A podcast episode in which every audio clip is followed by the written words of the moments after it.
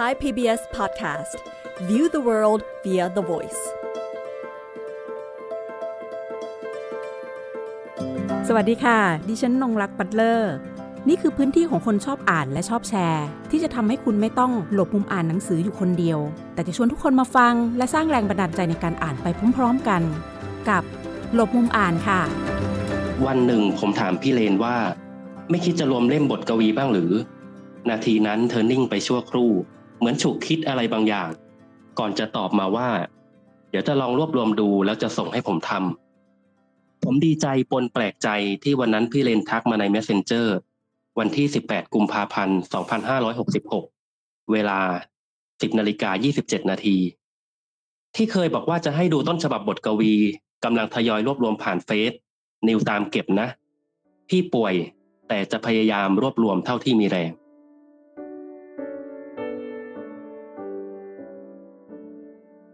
สวัสดีค่ะ คุณผู้ฟังรายการหลบมุมอ่านทางไทย PBS Podcast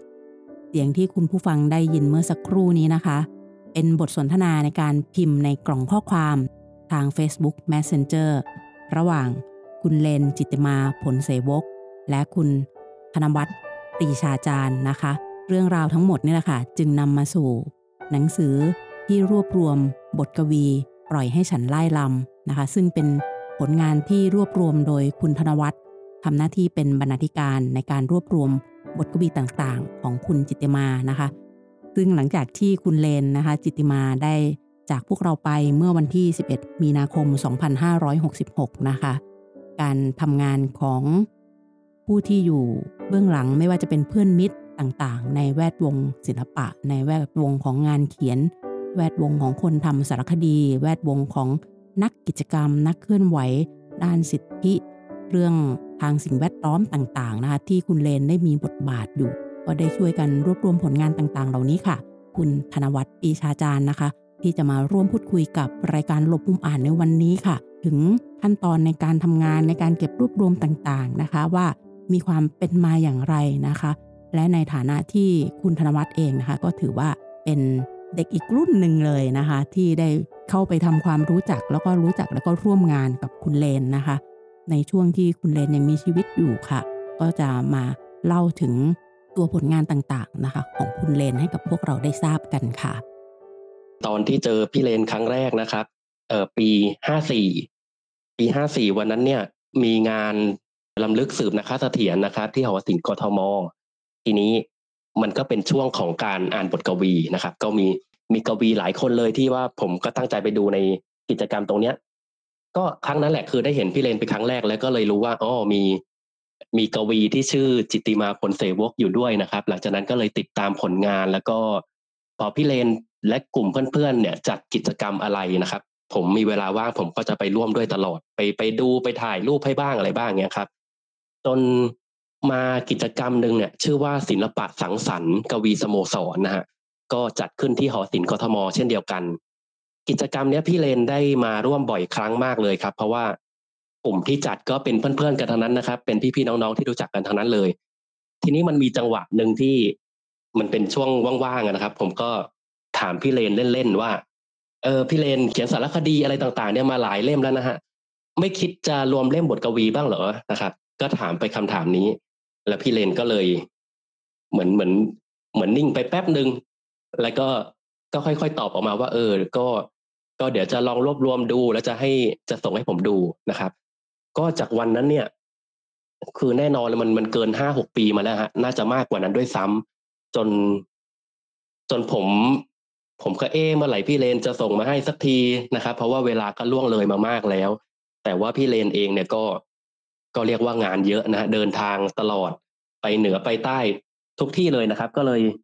คงจะไม่มีจังหวะที่จะมารวมรวบรวมผลงานส่งมาให้ผม เนาะจน จนมาถึงวันที่พี่เลนเออรู้ตัวเองว่าป่วยนะครับ นอนอยู่ที่โรงพยาบาลเนี่ย พี่เลนก็ได้ส่งข้อความมา ก็มีประมาณว่าอยากจะกำลังรวบรวมบทกวีให้นะครับ เดี๋ยวก็จะฝากให้ผมช่วยช่วยดูให้หน่อย ก็คือความมุ่งหวังของพี่เลนก็คืออยากจะให้มันสำเร็จเป็นรูปเล่มนั่นแหละครับ คือถ้าถามว่าจริง ๆ แล้วเล่มเนี้ยมันเกิดขึ้นมาได้อย่างไง ก็ต้องบอกว่ามัน มันไม่ใช่เกิดขึ้น เพราะว่าตอนที่พี่เลนป่วยนะครับ หลายคนอาจจะเข้าใจว่าเอ๊ะเป็นเพราะพี่เลนป่วยหรือเปล่า เลยอยากจะรีบทำบทกวีให้มันออกมาเป็นรูปเล่มอะครับ แต่จริง ๆ แล้วไม่ใช่อะครับ จริง ๆ แล้ว น่าจะต้องย้อนหลังไปห้าปีหกปีเลยด้วยซ้ำอะครับ ที่ว่าพี่เลนมีความคิดเริ่มแรกจากการที่ผมไปถามนะครับ นั่นเองอะครับ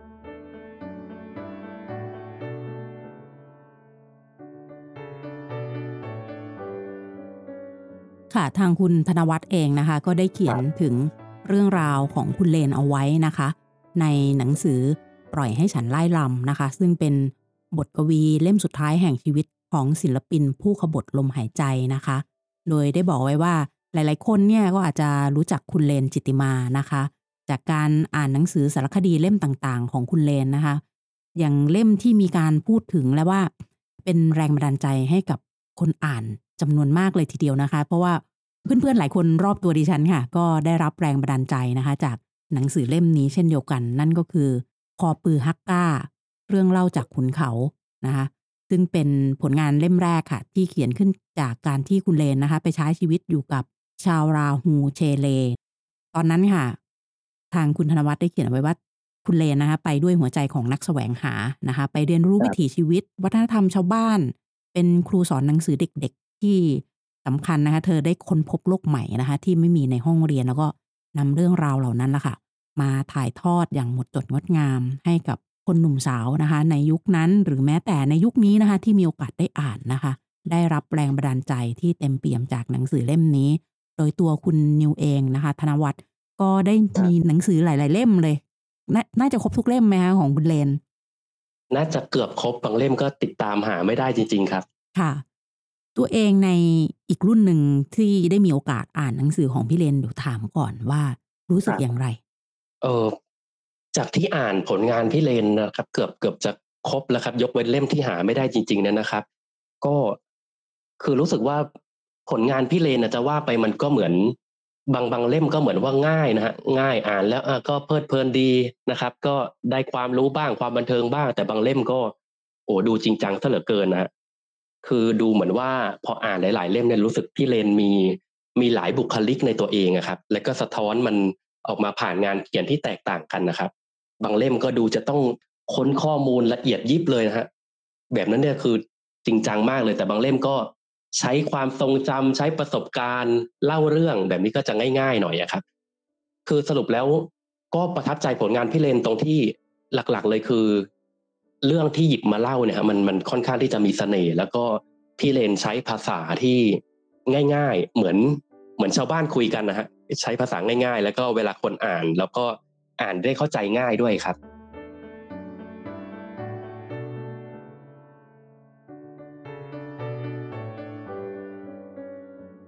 ดิฉันขอนำเสนอนะคะ ผลงานที่ทางคุณธนวัฒน์นะคะ ได้รวบรวมมา ซึ่งเป็น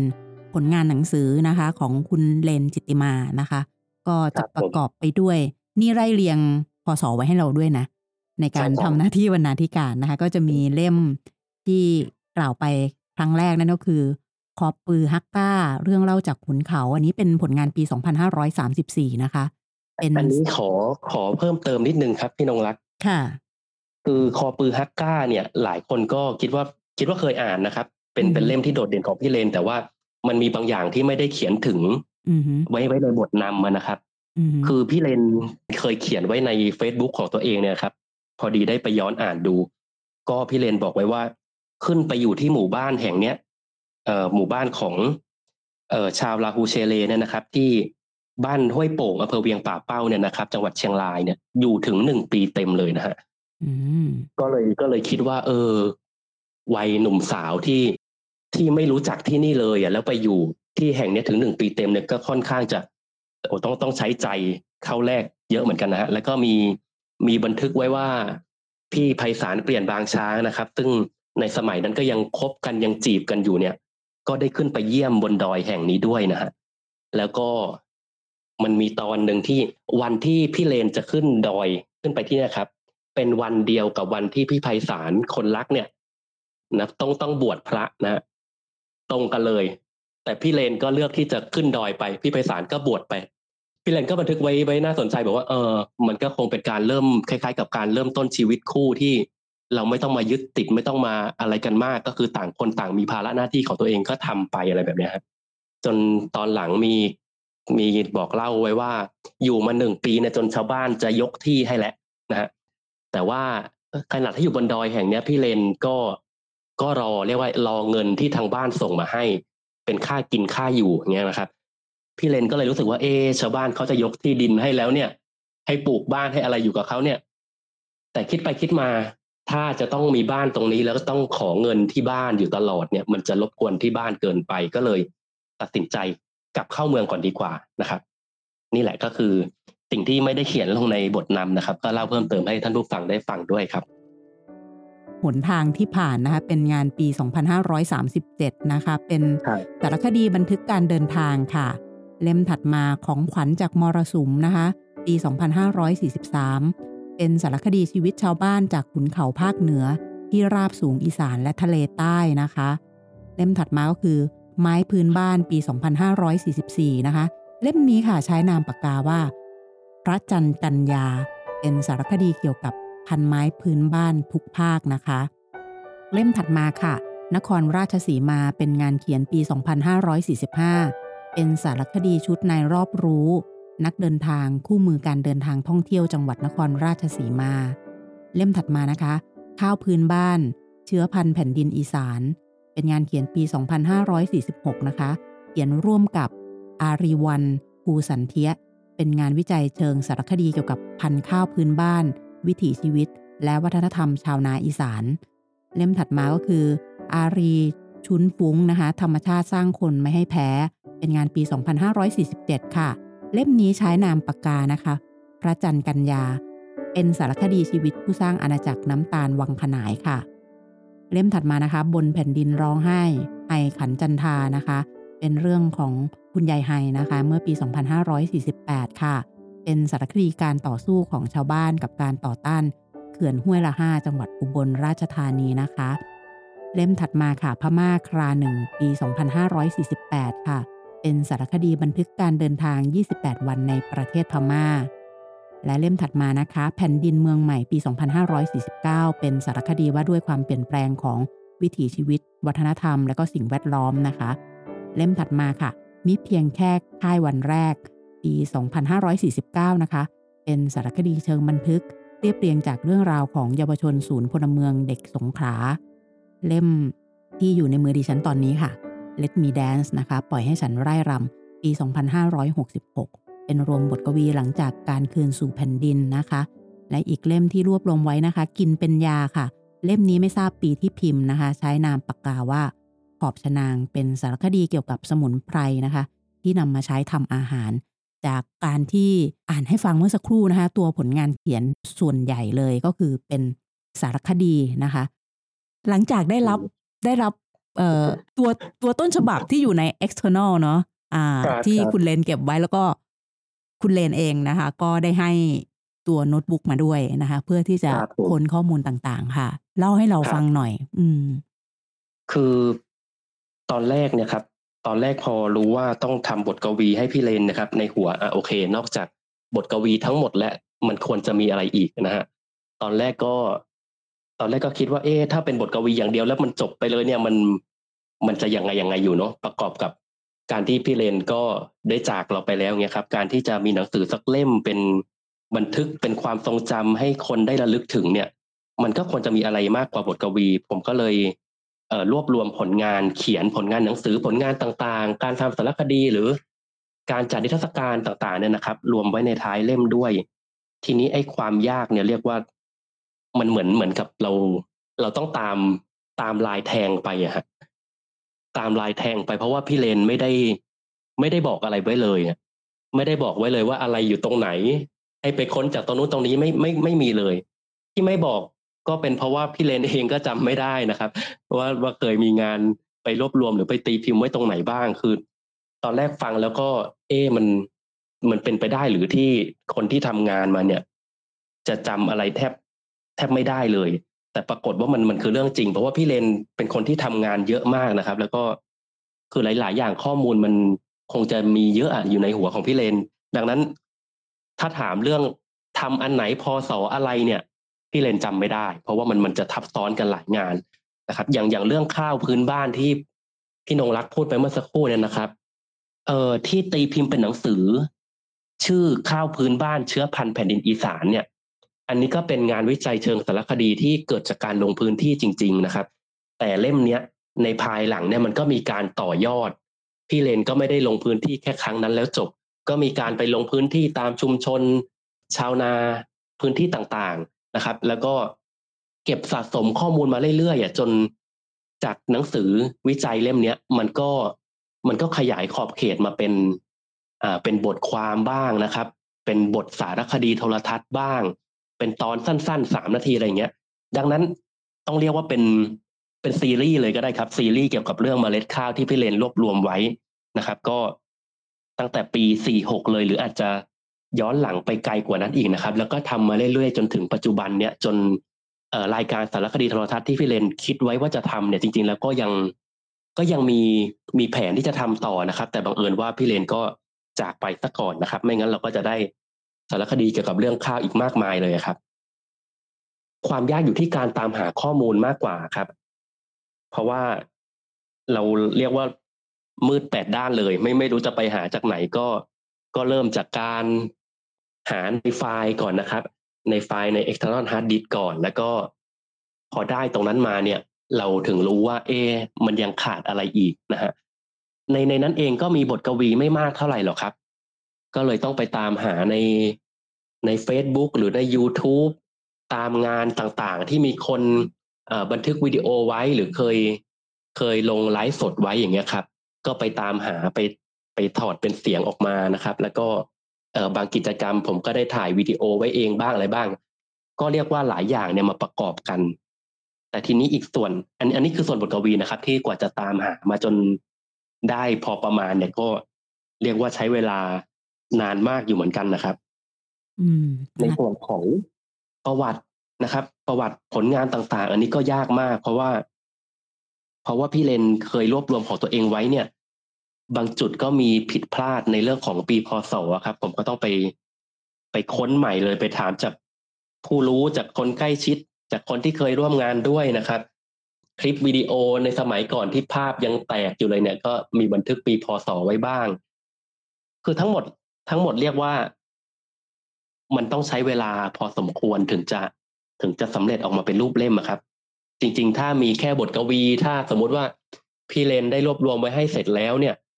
มันก็คงทำแป๊บเดียวอะครับ แต่ทีนี้ก็มันนึกว่าเอ๊ไหนๆมันก็อยากจะรวบรวมเป็นความทรงจำให้พี่เลนแล้วก็เลยมีรายละเอียดค่อนข้างเยอะอยู่นะครับ อย่างเช่น ในเล่มเนี้ยนอกจากบทกวีแล้วก็ยังมีรูป มีรูปศิลปะการแสดงสดหรือว่า performance art ที่พี่เลนได้ทำมาตลอดชีวิตนะครับ ก็มีแทรกไว้ในเล่มด้วย ทีนี้นอกจากรูปแล้วเนี่ย ผมก็พยายามหาคำบรรยายรูปมาใส่ด้วยนะครับ ว่าเป็นชื่องานอะไร นะครับ จัดเมื่อวันเดือนปีไหน แล้วก็ใครเป็นผู้ถ่ายภาพ ข้อมูลรายละเอียดตรงนี้ครับ ก็ค่อนข้างใช้เวลาที่จะที่จะตามหาชื่อบุคคลต่างๆ ชื่องานต่างๆ เนี่ยเยอะอยู่เหมือนกันนะครับ อืมนะคะครับถ้าผมถ้าฟังจากตอนช่วงต้นนะที่มันเหมือนเป็นคำสั่งเสียเล็ก ๆ นะคะที่คุยกับทางคุณธนวัฒน์เอาไว้นะคะที่พี่เลนบอกว่า ที่เคยบอกว่าจะให้ดูต้นฉบับบทกวีกำลังทยอยรวบรวมผ่านเฟซ นิวตามเก็บนะ ที่ป่วย แต่จะพยายามรวบรวมเท่าที่มีแรงนะคะ คุณธนวัฒน์นะคะ ได้เขียนถึงคุณเลนจิติมาเอาไว้ว่า เธอเป็นนักเขียนสารคดี เขียนบทความ มีผลงานอันเกิดจากการลงพื้นที่ พูดคุยคลุกคลีกับชาวบ้าน เก็บข้อมูลและค้นคว้าอย่างจริงจัง นั่นทำให้นักอ่านจดจำเธอในฐานะนักเขียนสารคดีมากฝีมือคนหนึ่ง แต่หากมองย้อนกลับไปในวัยเยาว์เส้นทางการเขียนของเธอ เริ่มต้นจากบทกวี เธอเขียนตั้งแต่เรียนวิทยาลัยช่างศิลป์ พอมีความมั่นใจมากขึ้น จึงส่งไปตามนิตยสาร อาทิ แพรวละละนาตตีสาร นอกจากเป็นนักเขียนแล้วนะคะ คุณเลนค่ะ ยังเป็นศิลปินแสดงสดนะคะ มีการแสดงทั้งในประเทศแล้วก็ต่างประเทศนะคะ คือคือต้องต้องเรียกว่าการชมศิลปะแสดงสดนะครับ ผู้ชมก็จะต้องใช้ใช้การตีความเนาะตามตามสิ่งที่เราได้เห็นหรือตามประสบการณ์ของเราเอง ทีนี้ศิลปินนะครับ ก็มักจะไม่ค่อยบอกเราหรอกว่าสิ่งที่เขาแสดงนะมันหมายความว่าไง ก็ก็มีคนเคยถามพี่เลนเหมือนกันว่า ที่พี่แสดงมันมันหมายความว่าไง พี่เลนก็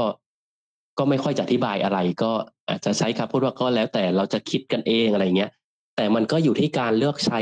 วัสดุนะครับ สิ่งของต่าง สิ่งที่โดดเด่นมากเลยในงานของพี่เลนพี่เลนมักจะใช้เอ่อใช้ปลานะครับ ปลาที่อาจจะเอ่อเพิ่งตายมาเมื่อไม่นานอะไรเงี้ยครับ ปลาจากแม่น้ำต่างๆ เอามาใช้นะครับ แล้วก็มักจะใช้ก้อนดินนะฮะก้อนดินดินทรายต่างๆ หรือว่าเมล็ดพืชนะครับ หรือว่าเออเป็นเป็นเส้นฝ้ายของคนอีสานนะฮะคือเรียกว่า การหยิบวัสดุต่างๆ มาใช้อะครับ มันก็จะสะท้อนได้ว่า ศิลปินเขาอยากจะสื่ออะไร อย่างเช่นเอออย่างเช่นที่บ้านบ้านตามุยอำเภอของเจียมจังหวัดอุบลราชธานีครับ พี่เลนก็ไปศึกษาเกี่ยวกับการทอผ้า การเก็บฝ้ายนะครับ การเอาฝ้ายมาเตรียมการผลิตเป็นเสื้อผ้าอะไรเงี้ย แล้วก็เอาฝ้ายสีขาวเนี่ยมาใช้ในการแสดงสดด้วยนะครับ มันมันก็สื่อถึง สายใยเยื่อใยระหว่างคนระหว่างธรรมชาติเนี่ยครับ ก็พี่เลนก็ตั้งชื่อการแสดงนี้ว่า สายใยแม่น้ำโขงแบบนี้นะครับ หรือในเรื่องของการต่อต้านความรุนแรงหรือสงคราม พี่เลนก็มักจะมีมีภาพประกอบก็คือเอ่อไอระเบิดปรมาณูที่ประเทศญี่ปุ่นนะครับ ก็มักมักจะมีมาเรื่อยๆ ดังนั้นภาพรวมของงานแสดงสดของพี่เลนนะครับ ก็จะหนีไม่พ้นเรื่องของสิ่งแวดล้อม เรื่องของความเป็นธรรม แล้วก็เรื่องของสิทธิมนุษยชนการต่อต้านสงครามต่างๆครับ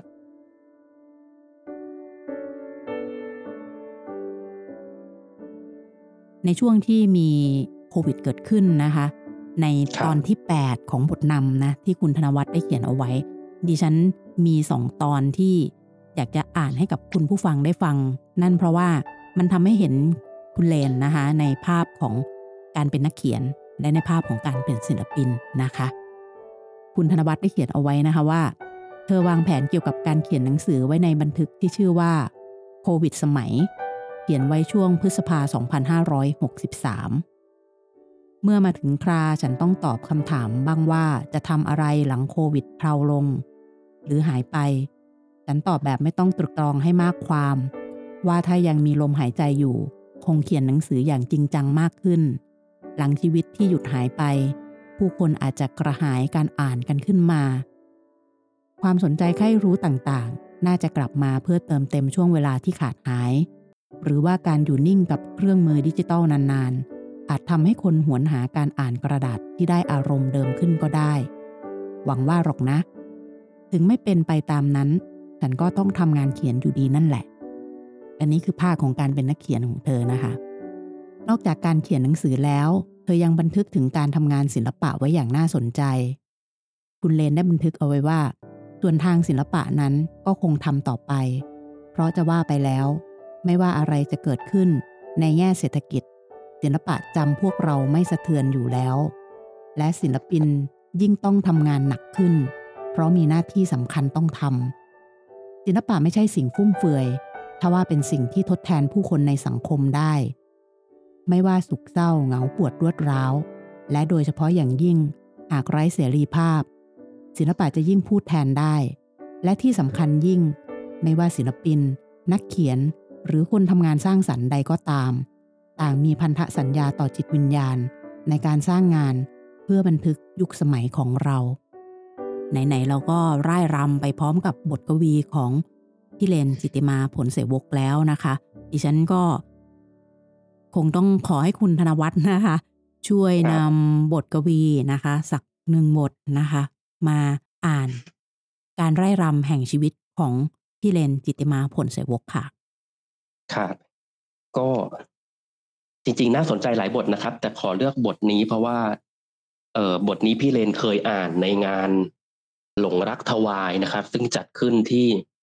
สวนคูองุ่น ซอยทองหล่อนะครับ ชื่อบทว่า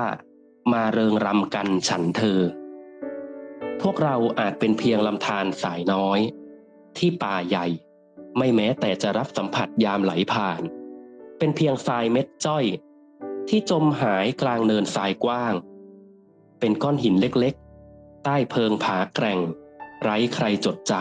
ำเป็นแค่สายลมอ่อนที่พัดใบไม้แทบไม่กระดิก เป็นโค้งรุ้งเรียวบางและซีดจาง ที่กลืนหายไปกับขอบฟ้า เป็นแค่กลีบดอกหญ้าริมทาง ที่แสงแดดส่องแทบไม่ถึง เป็นฝุ่นผงที่แม้แต่คนกวาดขยะยังหลงลืม พวกเราคงเป็นเพียงขนนกเบาบาง ปลิวไปตามแรงลมไร้ทิศทาง เป็นเพียงผีเสื้อสามัญที่ไม่เคยถูกจัดลำดับสกุล เป็นแมลงกลางคืนที่กรีดปีกส่งเสียงยามผู้คนหลับไหล เป็นโน้ตตัวสุดท้าย ที่คีตกรระบือนามจะนึกถึง เป็นตัวอักษรที่ไม่เคยจารึกประวัติศาสตร์ทว่า เมื่อใดที่เราร่วมหายใจในท่วงทำนองเดียวกัน สายทานจะรวมไหล ป่าใหญ่สำนึกในความชุ่มชื้น เม็ดทรายสั่นสะเทือนจนคลื่นยำเกรง แล้วโค้งรุ้งก็เปล่งประกายจรัสนักโค้งฟ้า เมื่อชีพจรของเราร่ายรัวลำนำพร้อมเพรียง หมู่ดอกหญ้าจะชันชูเป็นธนูที่พร้อมพุ่งไปยังเป้าหมาย แล้วขนเบาบางก็จะกลายเป็นปีกนกใหญ่ โบยบินเทียมฟ้าสูง ผีเสื้อนับหมื่นล้านจะกระพือปีก ยกตราช่างยุติธรรมให้ตั้งตรง ขอเพียงเราร่ายรำในท่วงทำนองสอดคล้องกัน และรัวชีพจรให้ก้องดัง ดัง ดัง ดังขึ้นอีก ดังขึ้นอีก ดังขึ้นอีก แล้วโลกจะหยุดฟังเราครับบทกวีมาเริงรำกันฉันเธอของพี่เลนจิตติมาผลเสวกครับวันนี้ค่ะ ทางรายการหลบมุมอ่าน ต้องขอขอบคุณคุณธนวัฒน์ปีชาจารย์ที่มาร่วมพูดคุยในรายการ และดิฉันนงรักบัตเลอร์ขอลาคุณผู้ฟังไปก่อนค่ะ สวัสดีค่ะ หากมีหนังสือดีๆ ที่อยากมาแชร์กัน มาบอกกับเราได้นะคะ แล้วกลับมาหลบมุมอ่านด้วยกันค่ะ